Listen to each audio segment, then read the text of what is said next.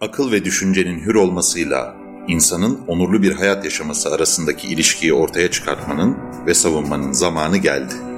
Daktilo 1984 bu amaçla podcast yayınlarına başladı. Merkez Bankası Başkanı'nı görevden aldık çünkü laf dinlemiyordu adam. İlkan, Daktilo 1984'ün 19. bölümüne hoş geldin. Hoş bulduk Numan.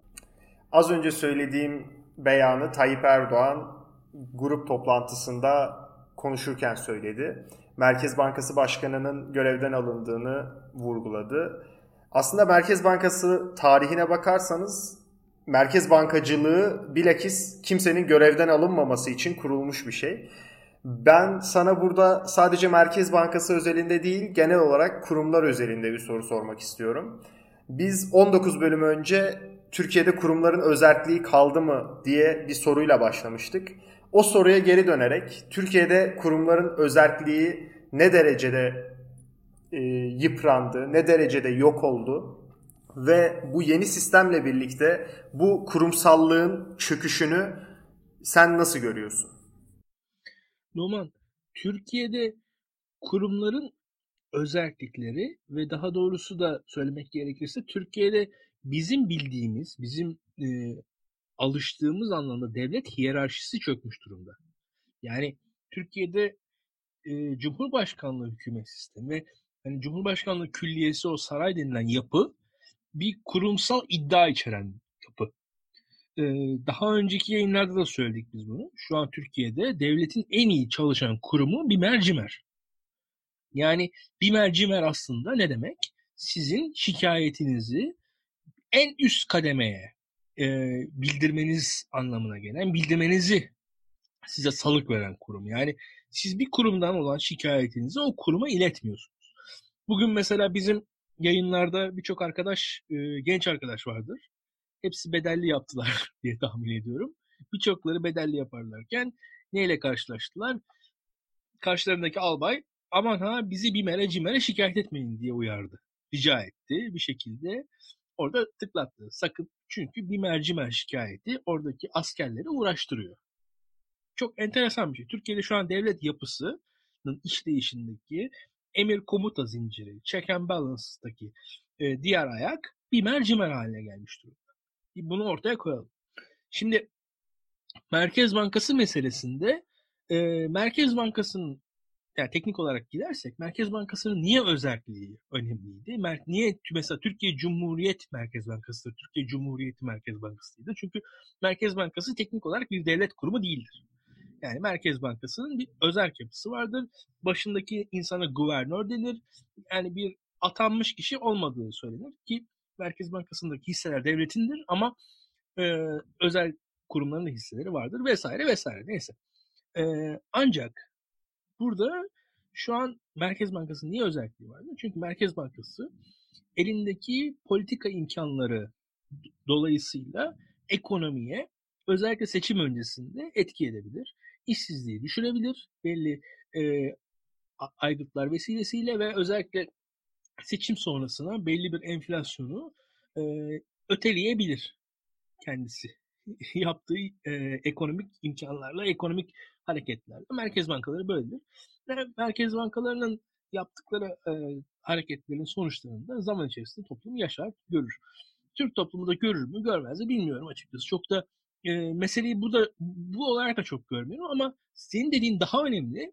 Meselenin teknik boyutundan ziyade aslında e, üslup önemli. Gerçekten önemli. Yani üslup, tarz çünkü e, Sayın Cumhurbaşkanı üslubunun e, diğer kamu kurum ve kuruluşlarına hatta yargı mensuplarına dahi e, yansımaları olan bir üslup olduğunu düşünüyorum ben ve e, Türkiye'ye belli bedelleri olacak bir üslup olduğunu düşünüyorum.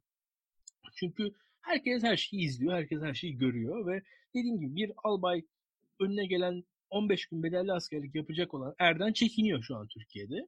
E, bu çekinmeyi çok doğal, normal, sağlıklı bir şey olarak görmüyorum ben. E, tabii ki bir e, check and balance sistemi olmalı. Tabii ki o albay da kontrol edilmeli. Tabii ki o albay da erler tarafından kontrol edilmeli doğru. Ancak bunun yolunun böyle merkezi bir e, kontrol sisteminden geçmediğini düşünüyorum. E, bugün Türkiye'de e, külliye denen yapıda devletin bir e, minik kopyası neredeyse kurulmuş durumda bence. Oradaki o bin odalı denilen şey de aslında bir iç bürokrasi, iç paralel merkezi bürokrasi kurulmuş durumda. Bunun birçok sorunu ilk başta çözdüğü gibi gözüktüğünü düşünüyorum. Yani bir bazı şeyleri hızlandırdığını tahmin ediyorum ama birçok sorunu da geride bıraktığını, görmezden geldiğini, arkada bir yığınla çözülmemiş sorun bırakacağını bu sistemin düşünüyorum. Çünkü e, kurumlar orada durmaya devam ediyor. Yani Adalet Bakanlığı orada, Bayındırlık Bakanlığı orada durmaya devam ediyor. O işlerin yapıldığı, yapılacağı yerler hani ayrı binalarda var olmaya devam ediyorlar. Ve siz gücü ne kadar toplasanız da iş başka yerde yapılıyor sonuçta. Bunun da yaratacağı sorunlar giderek adım adım zamanla karşımıza çıkacaktır diye öngörüyorum ben. Bunu söylemek zorundayım. Ve Türkiye'de işleri merkezileştirmek e, bir anda hız getirir mi? Getirir. Çok doğru. Yani bir şekilde belli bir eşgüdüm bir noktaya kadar sağlanabilir. Ancak sonuçta şöyle bir durum vardır. Mesela Yüzüklerin Efendisi'ni bilenler bilirler. Oradaki göz her yeri görebilir. Ama her yeri her an göremez. Bir yere bakabilir. Bu da hani her yeri görebilen ama e, sonuçta bir yere bakabiliyor.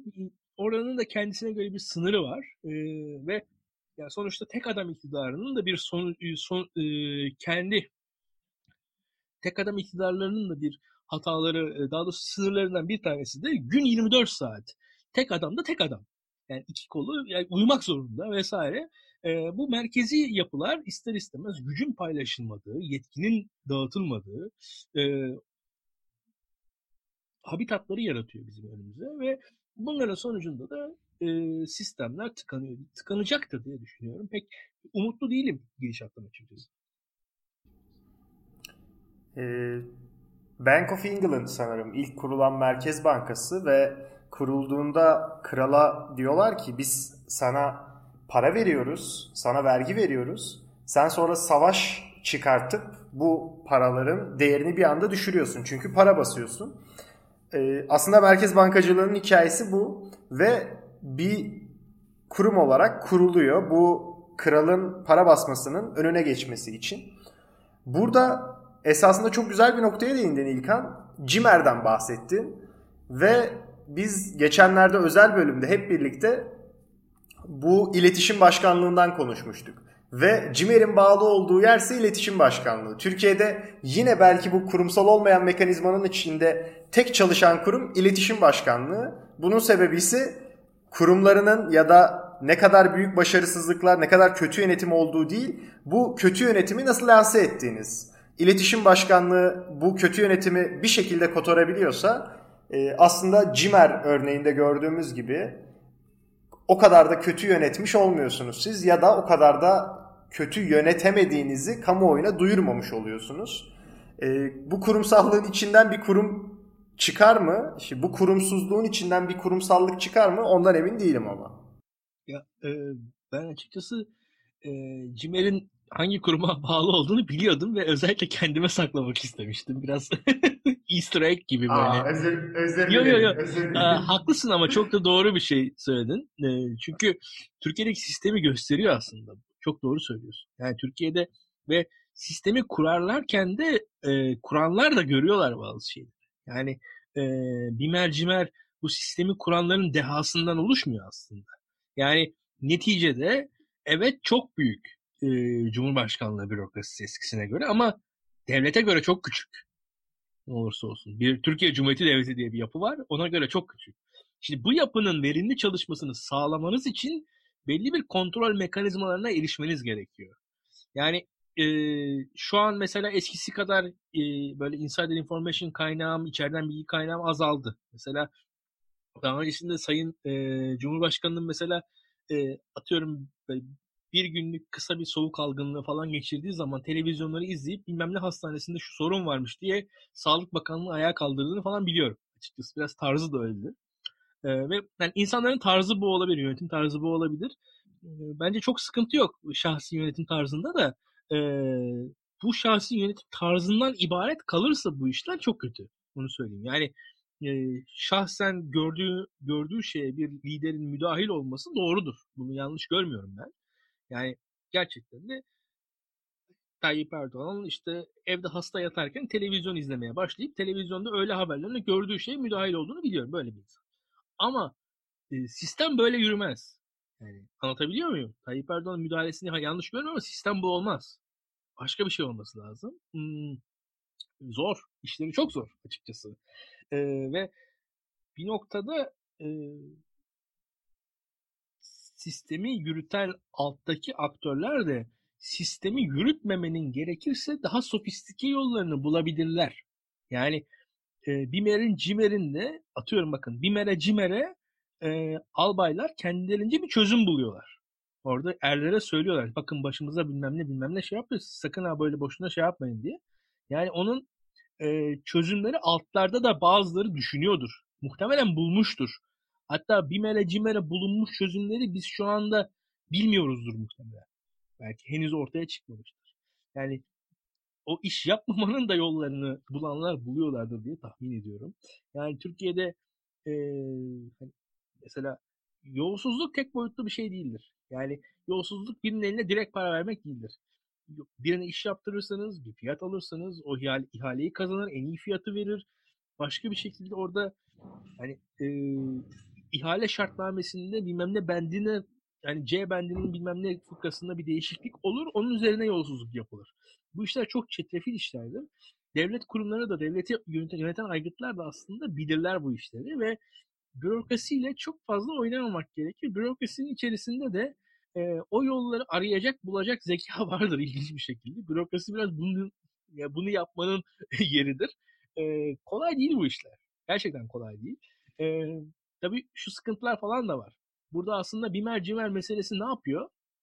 Daha öncesinde oradaki aracılar kimlerdi? Belki de milletvekilleriydi, il başkanlarıydı, ilçe başkanlarıydı, partililerdi. O veyahut da medyaydı. Yani şu an mesela medya yok, milletvekilleri yok, partililer yok. Asla mesela medyada bu ne rezalet diye manşet olmuyor ama bu ne rezalet denen şey medyada manşet olmuyor. Cumhurbaşkanı direkt ulaşılıyor. Yani e, daha öncesinde belki medya aracılığıyla ifşa edilen, belki siyasi e, kadrolar aracılığıyla yukarılara iletilen şeyler şimdi direkt yukarıya iletiliyor. İlginç bir şey. İzliyoruz şu anda. Yani enteresan bir model Türkiye deniyor aslında. Beraberce izlemek de gerekiyor. Bir yandan hani siyaset bilimi açısından görmek gerekiyor. E, çünkü bu bir mercimer meselesini her zaman söylüyorum. E, milletvekillerinin bakanlar olan tepkileriyle beraber okumamız gerekiyor.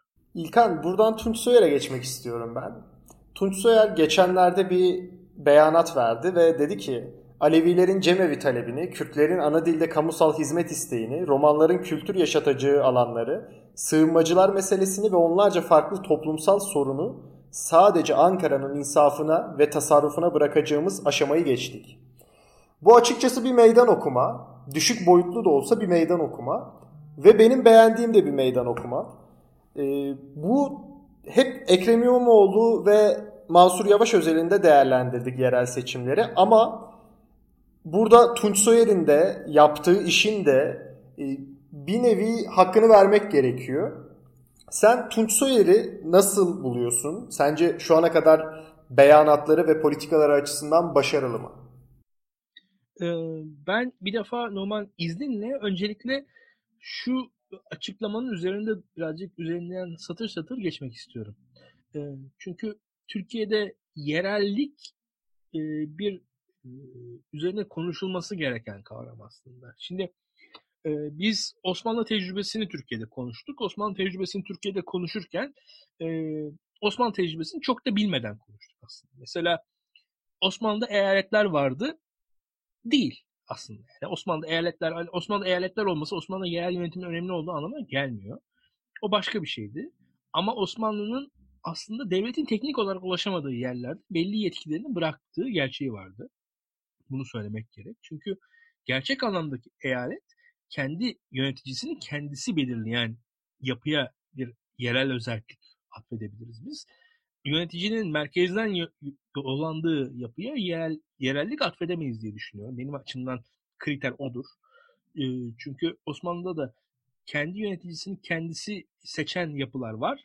Bunlar daha ziyade Kırım vesaire e, veyahut da zamanda Kürt beylikleri e, gibi yapılar ama Osmanlı daha ziyade kendisi merkezden atadığı valilerle yönetiyordu ve yani genel yapısında öyle bir özellik yoktu. Türkiye Cumhuriyeti kurulurken de bizim e, genel olarak Doğu toplumlarındaki yönetim geleneğimiz içerisinde e, merkez güçlendikçe e, çok da şaşırtıcı olmayacak şekilde yerellik azalıyor. Yani bizim şehirlerimizin et, çoğunun etrafında sur yok Numan. Mesela Anadolu'daki şehirlerin, şehirlerin etrafında sur yok. Niye sur yok? Sonuçta o şehrin bir özelliği yok aslında. O şehirde siz bir şekilde isyan bayrağı açamıyorsunuz sur olmadığı için. Ve merkez idare size galip geliyor. Yani bir, onun göster, göstergesidir bu. Bizim şehirlerimizde öyle surlar falan yoktur ki mesela büyük konaklar vesairelerde e, Osmanlı'nın son döneminde vergi toplamada yerel e, imtiyazlar üzerinden e, o imtiyaz sahipleri tarafından yaptırılmıştır Anadolu'da çok yerde baktığınız zaman. E, ve bu açıdan devam edelim. Bizim e, Anadolu yapımızda aslında e, yerel şehirlerin kendine has bir idare alışkanlıkları yeterli derecede gelişmiş değil.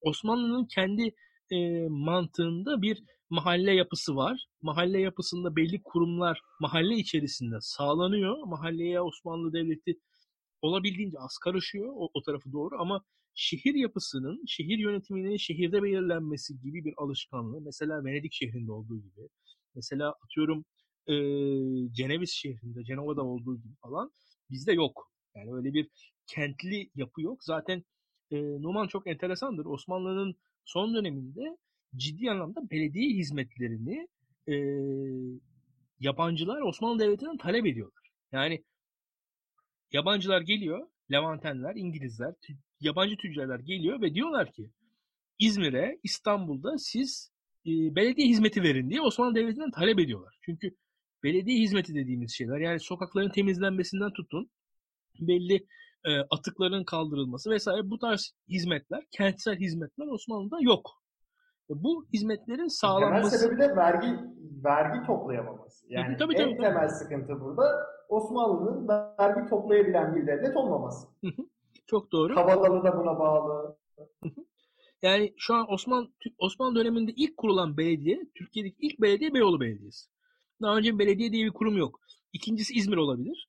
Ee, bu da bir şey anlatıyor zaten. Anlatabiliyor muyum? Çok yanlış hatırlıyor olduğumu zannetmiyorum. Yani birinci Beyoğlu, ikinci İzmir'dir Türkiye'de. Belediye olarak kurulan. Yani daha önce belediye yok. Yani öyle bir şey yok. İşte o belediyede ilk belediye hizmetlerini, çöpleri toplamaya falan filan başlıyor. Yolları yapmaya kendince bir şekilde. Dediğin şey çok doğru ama burada sonuçta kaynak yok. Bu kaynak meselesi de merkezden bir şekilde sağlanıyor. Merkezden sağlandığı için de neticede merkez bütçeden parayı veren düdüğü çalıyor ve belediyenin kendine has bir özelliği olmuyor. Ne zamana kadar? Ee, 1960'ların ortalarına gelene kadar Türkiye'de belediye merkezden yönetilen yani oradaki valinin atanmış idarenin bir yan kolu gibi e, işlev görüyor. Yani seçilmiş bir belediye başkanımız falan yok. Yerel idareciler seçiliyor bazı yerlerde doğrudur. Ancak bu yerel idarecilerin daha ziyade temsil vasıfları var. Daha ziyade halkın tepkilerini, isteklerini yukarıya iletme görevleri var bunların. Daha yine de atamalarla asıl iş yürüyor demek daha doğru olur. Biz demokrasiye geçtiğimizden sonra dahi bu sistem devam ediyor. Yani İstanbul Belediyesi denilen yapı 1960'lara kadar bağımsız ve özel bir şekilde oluşmuş değil bizde. Yani orada biraz batıdan farklı bir e, kültürel toplumsal gelişmemiz var. Ama zaman zaten bizi bir yere doğru götürüyor. Bizde de belediyeler kuruluyor. Yani hani belediyeler, belediye başkanları seçimleri yapılmaya başlıyor. Yani atamalar da belediye daha eski kuruluyor tabii de. Yani atanmayan belediye başkanlarını biz seçmeye başlıyoruz. 1960'larda birazcık daha belediye hani belediyelerimizdeki demokrasinin tarihi bir açıdan daha eskidir klasik demokrasimizden. Yani tanzimatla beraber aslında kimi yerel idarecileri seçiyoruz biz. Ama belediye başkanı seçimlerinde de çok garip bir şekilde bizim tarihimiz çok daha yenidir, çok daha gençtir. Öyle söyleyeyim. E, ve burada 1960'lardaki seçimlerin arkasından belediyeler yine aslında 100 yıl önceki sorunları yaşamaya devam ediyorlar normal senin bahsettiğin. Çünkü belediyeler vergi toplayamıyor. Belediyeler belediyelerin bir geliri yok. Merkez bütçenin onlara ayırdığı, merkezi bütçenin onlara ayırdığı kaynakları kullanıyor ancak belediyeler. Ve bu belediyelerin kullandığı kaynaklar da sınırlı. 1960'lara ee, kadar belediyeler e, ve belediye seçimleri aslında çok da önemli değil. Ve Numan düşünürsen e, 1960'lardaki belediye başkanlarından merkez siyasette figür olmuş olan insan var mı diye düşünelim. E, mesela Cumhuriyet Halk Partisi'nin Ankara Belediye Başkanı var Ali Dinçer. Merkez siyasette biraz yükseldi. Sonra e, talihsiz bir kanser hastalığıyla vefat etti diye hatırlıyorum. E, ama o da çok yani bir lider falan olamadı.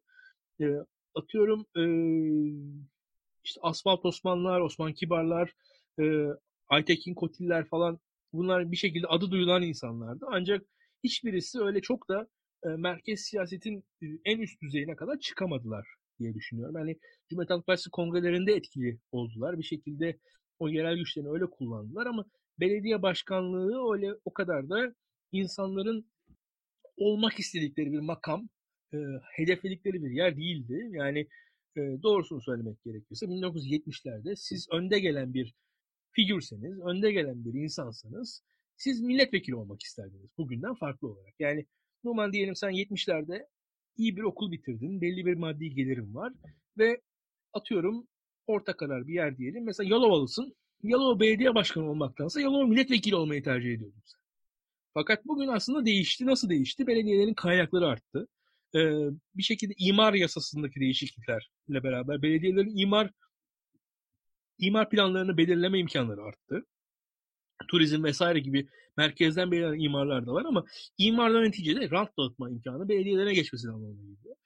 E, imar planlarıyla beraber. Belediyeler o rant dağıtma imkanlarını kendilerinde bulduktan sonra Türkiye'de bir şekilde daha üst düzey e, gelir imkanlarına kavuştular. Çöp vergisi, emlak vergisi gibi vergiler üzerinden, ruhsatlar üzerinden e, esnaftan alınan vesaire belediyeler çok ciddi gelir kaynaklarına kavuştular. E, ve birçok da hani şirketlerin yaptığı cirolar üzerinden belediyelerin aldıkları vergiler falan var. Belediyelerin o, açıdan çok yüksek gelirleri var. Türkiye şartlarında en azından bence yeterli gelirleri var hatta.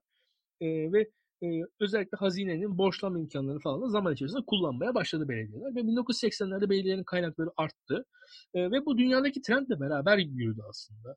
Onu da görmek gerekiyor. Yani e, şehirlerin kendilerine dair e, sorunlarının şehirlerde çözülmesi noktasında dünya e, tekrardan yani e, modernleşme süreci mi merkezileşme süreciydi dersek 80 sonrasında 70'ler sonrasında dünyada merkezileşmenin tekrar e, geriye dönüşü yani şehirlere e, gücün iade edilmesi süreci yaşandı denilebilir.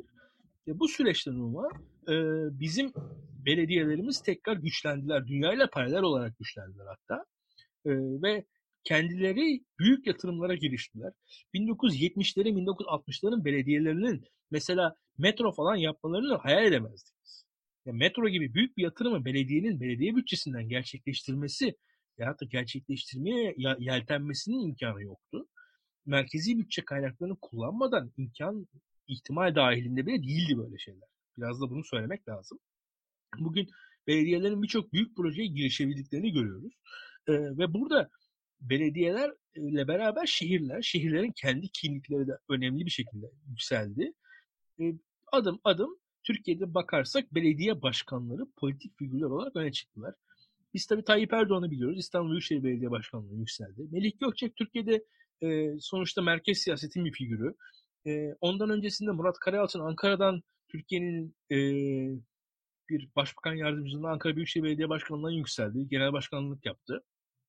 Ve böyle giderek aslında dünyada da e, Türkiye'de de paralel bir şekilde büyük şehirlerin, önemli şehirlerin belediye başkanlıkları milletvekilliğinden daha önemli bir yer haline geldi. Hatta bakın çok enteresandır. Tayyip Erdoğan hayatında enteresan bir 91 seçimleri vardır.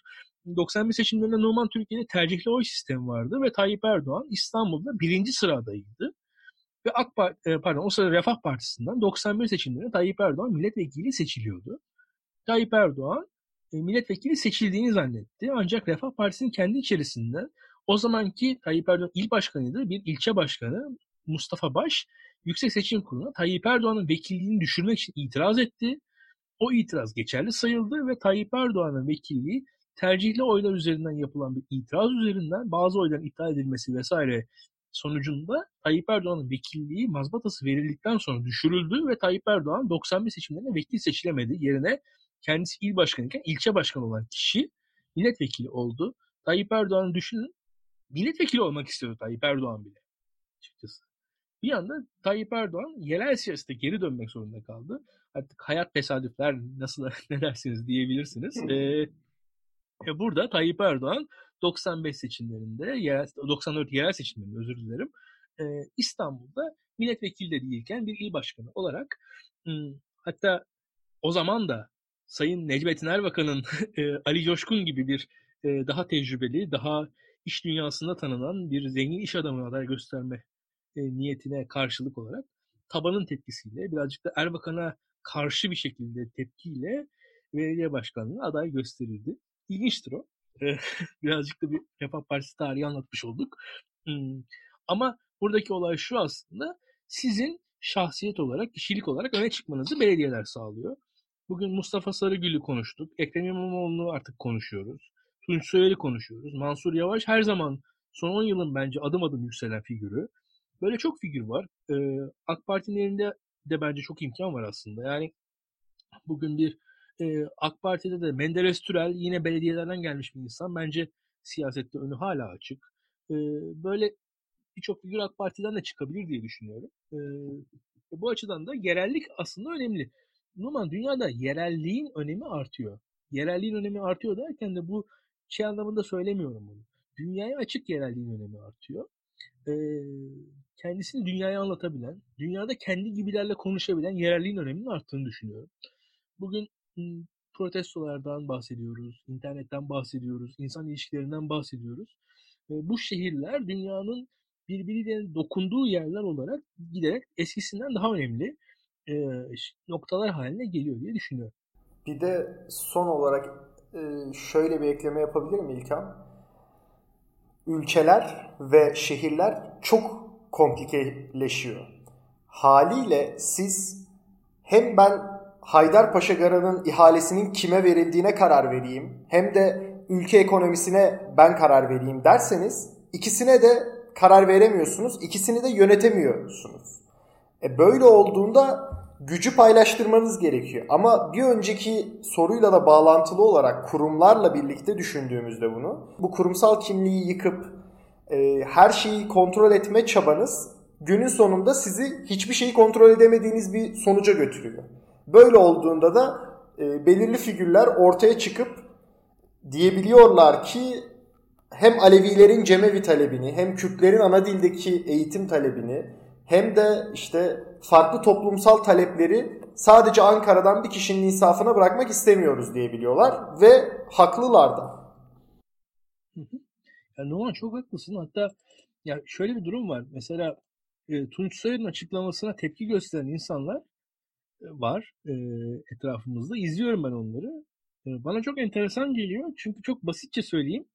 E, kafalarında bir İzmir var ve o, o İzmir'de sırf e, kafalarındaki İzmirlilerin oturduğunu zannediyorlar. Yani şu an İzmir'de mesela yani Tunç Soyer orada kendi seçmenlerinden bahsediyor. İnsanlar farkında değil. Yani orada Tunç Soyer'in Kürt dediği insanlardan bahsederken mesela Tunç Soyer orada e, Şırnaklılardan e, atıyorum Kobanililerden, Erbilililerden bahsetmiyor. Tunçer İzmirlilerden bahsediyor. Tunçer'in bahsettiği Kürt, İzmirli Kürt. Tunçer'in bahsettiği romanlar Trakyalılar değil, onlar İzmirliler. Tunçer'in bahsettiği Aleviler Sivaslılar değil, Narlıdereliler. Yani e, bir de insanların algısı meselesi var. Tunçer'in bahsettiği Aleviler, Kürtler e, veyahut da Tunçer orada Suriyelilerden bahsederken Antep'teki Suriyelilerden bahsetmiyor. Bunlar konaklı Suriyeliler artık. Yani e, şehirler böyle yerler. Birazcık da insanların da ne yazık ki şöyle bir şey var. Hani kafalarında bir İzmir algısı var. Ya, o İzmir de İzmir değil yani. İzmir artık böyle bir yer. E, bugün İzmir Tunçer'in anlattığı yer. Gerçeklik böyle. E, bir nostalji içerisinde tepkiler gösteriliyor diye, diye düşünüyorum. Onu da söyleyeyim. Yani biraz amatörce geliyor hatta bana. Hmm, bu tarz yaklaşımlar. Hatta yani Tunç Seyir'i e, böyle gerçeklikten kopuk bir adammış gibi e, çizmeye çalışıyorlar ama kendilerinin gerçekliğiyle alakası yok. Gerçek İzmir'de şu an İzmir Türkiye'de hani İstanbul Kürt şehri deniyor ya böyle. Yani İstanbul'da ciddi bir Kürt nüfus vardır. İzmir'de de çok ciddi bir Kürt nüfus vardır. Yani mesela İzmir'de HDP'nin çok ciddi oyu var. Çok baya baya milletvekili çıkartıyor her bölgeden. Yani e, İzmir öyle bir İzmir'de Alevilerin çok ciddi ağırlığı vardı. İzmir'de neredeyse ya şöyle söyleyeyim Numan mesela. İzmir'de EMEP'in e, AK Parti kadar neredeyse oy aldığı yer var. HDP ile ittifak yapınca. Alevilerin o kadar ağırlığı var neredeyse. Yani bir e, toplum artık değişmiş durumda. 1980'lerde zannettikleri İzmir değil. Yani e, biraz şey gibi. Mesela hmm, bu İzmir algısı için bunu söylemem lazım. E, yani İzmir eskiden sağcıydı diye çok doğru bir şey söylenir. Haklıdır, doğrudur. İzmir sağcıydı eskiden. Merkez sağın kalesiydi. Demokrat Parti'nin kurulduğu yerde çok doğru. Ancak şu, e, İzmir'de o bahsettikleri 80 yılındaki İzmir değil. İzmir 2019 yılında bambaşka bir demografiyle karşılarında aslında farkında değiller. O İzmir şu an inanılmaz bir göç aldı. Toplum olarak dönüştü, değişti. O anlattıkları İzmir e, doğru bir İzmir anlatıyorlar ama bugünkü İzmir anlatmıyorlar diye düşünüyorum. Türkiye'nin belki de önündeki en büyük vermesi gereken mücadele e, bu muhafazakarlıkla olacak. Buradaki muhafazakarlıktan kastım dinsel manada olan muhafazakarlık değil, fikirsel manada olan progresifliğin, ilericiliğin karşıtı olan muhafazakarlık. Çok haklısın. Ee, şöyle bir durum var. Mesela senin anlattığın noktaya bir, biraz gelmek istiyorum. Biraz e, lafını böldüm özür dilerim. Ee, merkezi idare mesela bazı şeyleri iyi niyetle bile yapsa iş çok büyüdüğü zaman kontrol edilemez hale geliyor. Özellikle mesela ben bunu e, çok bahsedilmeyen bir konu ama tarım meselesinde görüyorum. Yani e, önümüz kış beraberce göreceğiz. Devletin tarım meselesinde yaptıklarını ve tepkilerini beraberce izleyeceğiz. Ve birçok noktada fark edeceğiz ki aslında tarım meselesini devlet merkezi olarak aslında çok iyi kontrol edemiyor bence. Ancak yerel yönetimler yerelde hem kaynakların kullanımı hem kaynakların tahsisatı daha doğrusu hem de e, bunların piyasalara ulaşması açısından belediyelerle çok daha doğru bir şekilde çözülebilir gibi geliyor bana. Yani burada hani destek boyutunda da belediyelerin bence e, kamu otoritesinden belli bir rolü almalarının iyi ol- olabileceğini düşünüyorum. Çünkü e, işte mesela bu popülist gibi geliyor insanlara ama hani köylü kadınların bir şekilde ürettikleri ürünlerin piyasaya ulaşmasında kamunun merkezi olarak e, e, yapabileceği bir şeyin pek olmadığını düşünüyorum. O organizasyon belediye işi. Belediye işi olan işler var aslında gerçekten de ve tarım da bugün Türk toplumunun yüzde 50'sini oluştururken belki e, kamu otoritesinin yapması gerekiyordu bazı şeyleri. Doğru ama bugün tarımsal nüfus toplumun yüzde beşini onu, onun oluştururken bu işler yavaş yavaş sanki bence belediye işi olması gerekir gibi geliyor. Kamunun e, birçok sorununu çözemeyeceğini düşünüyorum bu konuda. Türkiye'de de gerçekten çok haklısın. E, bizim hem sağda hem solda hem seküler hem dindar gerçek anlamda belli kalıplarla düşünmeyi seven bir kitlemiz var. Toplumumuz böyle. Ya o kalıplar hani bazı doğruları var bu insanların. Bu insanların her dedikleri yanlış değil ama kendilerini ne yazık ki güncellemiyorlar. Dünya değişiyor. Gerçekten değişiyor. Yani öyle iyi, kötü, güzel, çirkin falan değil. Bugün ne yapacaksınız? Suriyelilerin gelmesinden memnun değilsiniz diyelim. Tamam değilsiniz. Çok tartışmıyorum bunu ama somut gerçeklik burada. Bu adamlar burada. Yani İzmir'e Kürtler göç etti. Efendim şöyle etti, böyle etti, şundan etti, bundan etti falan filan. Ya bu insanlar burada. Bugün İzmir'de HDP %13 oy alıyor. Yani bugün İzmir böyle bir yer. HDP'nin %10 oyu var İzmir'de. Yani İzmir'de HDP'nin barajın üzerinde oyu var. Türkiye ortalamasının üzerinde HDP'nin oyu var İzmir'de. Beğensek de böyle, beğenmesek de böyle. Yani buna göre İzmir değerlendi. Yani böyle bir ulusalcı İzmir falan filan orada bir taraflar şey diyordu faşist falan filan o da değil. Bu insanlar yaşıyorlar. Toplum aslında öyle negatiften oluşan bir şey de değil. İnsanlar birbiriyle temas ediyorlar. İnsanlar hani, hani her gün kavga etmiyor Türk toplum birbiriyle. Her gün insan birbirini yemiyor. Yani her gün e, bu en dindar dediğimizde, en seküler dediğimiz insanlar aynı metrolara biniyorlar, aynı okullara gidiyorlar. O kadar da herkes birbirini boğazlamıyor bu ülkede. Dünyanın en güvensiz yerinde yaşamıyoruz aslında yani. O kadar da kötümser de olmaya gerek yok. E, ancak bu kalıplar üzerinden düşününce tabii büyük bir skandal, aman tanrım büyük bir e, beter bir rezalet içerisindeyiz. O da değil. Biraz rahat da olmak lazım. Yeniliklere açık olmak gerekir diye düşünüyorum. Ve şöyle söyleyeyim. Bugün Numan e, Hong Kong'daki protestoları konuşuyoruz. Düşün. Lübnan'daki protestoları konuşuyoruz. Evet. Yani bugün Türkiye'nin şehirlerini de dünyada izliyorlar. Ve Türkiye'deki değişim dönüşüm de dünyada olduğu gibi olacaksa e, her zaman için şehirlerden çıkacak. Dün işte Selanik'ten, İstanbul'dan, İzmir'den çıktı. Yani dün aslında merkez sağ itirazın da Ege'den e, Cumhuriyet Halk Partisi'ne çıkmış olması da sürpriz değildi. Onu da düşünmek lazım. Yani o itirazın buradan çıkmış olması sürpriz değildi. Türkiye'nin en modern yerleri zamanında Cumhuriyet Halk Partisi'ne tepki göstermiş tek parti iktidarına. Türkiye'nin en geri kalmış yerleri değil, Türkiye'nin en modern yerlerine tepki gelmişti. Bugün de benzer şeylerin olması aslında eşyanın tabiatına, hayatın doğal gidişine uygun. Biraz da bunu böyle görmek lazım. Yani burada çok değişik bir şey de olmuyor. Biraz birkaç adım geriye gidersek daha da iyi anlarız sorunları diye düşünüyorum. Ee, ve şehirler, kentler e, ülkelerden daha çok birbirlerine yakınlaşmaya başladılar. Bugün Londra, New York, Şangay, Hong Kong birbirine yakın yerler artık. Birbirlerine yakınlaşıyorlar. Bundan 30 yıl önce e, Türkiye'de sen Dubai'ye gitmiş bir insana tanışmazdın muhtemelen. Hiç görmemişsindir. Yani annenin babanın falan Dubai'ye gitmiş tanıdıkları yoktu üniversite yaşlarındayken. Senin var. Hayat değişiyor. Daha önce temas etmediğin yerlerle temas içerisindesin bir şekilde. E, ve bu temas azalmayacak. Yarın daha çok artacak. Yani senin çocuğun senden daha fazla Dubai'ye temas etmiş olacak. Senin çocuğun senden daha fazla Londra ile, Paris ile, Münih ile, Budapest ile, Moskova ile, Bakü ile temas etmiş olacak. Medine ile, Mekke ile temas etmiş olacak şekilde. E, toplumlar böyle şeyler. E, hem dediğin gibi ilişkiler karmaşıklaşacak hem de burada şehirler e, ön plana çıkacak. Belli çok net ortaya çıkıyor bu. E, bugün belki de e, İstanbul marka olarak Türkiye'nin önünde. Bunu kabul edelim. Türkiye böyle bir yer, dünya böyle bir yer. Artık dünya böyle. İlkan çok teşekkür ediyorum yorumların, katkıların için. Ben teşekkür ederim Numa. 19. bölümün sonuna geldik. Daktilo 1984'e destek olmak isterseniz Patreon hesabımızı açıklamada bulabilirsiniz. Söyleyeceklerimiz bu kadar. Hoşçakalın. Hoşçakalın.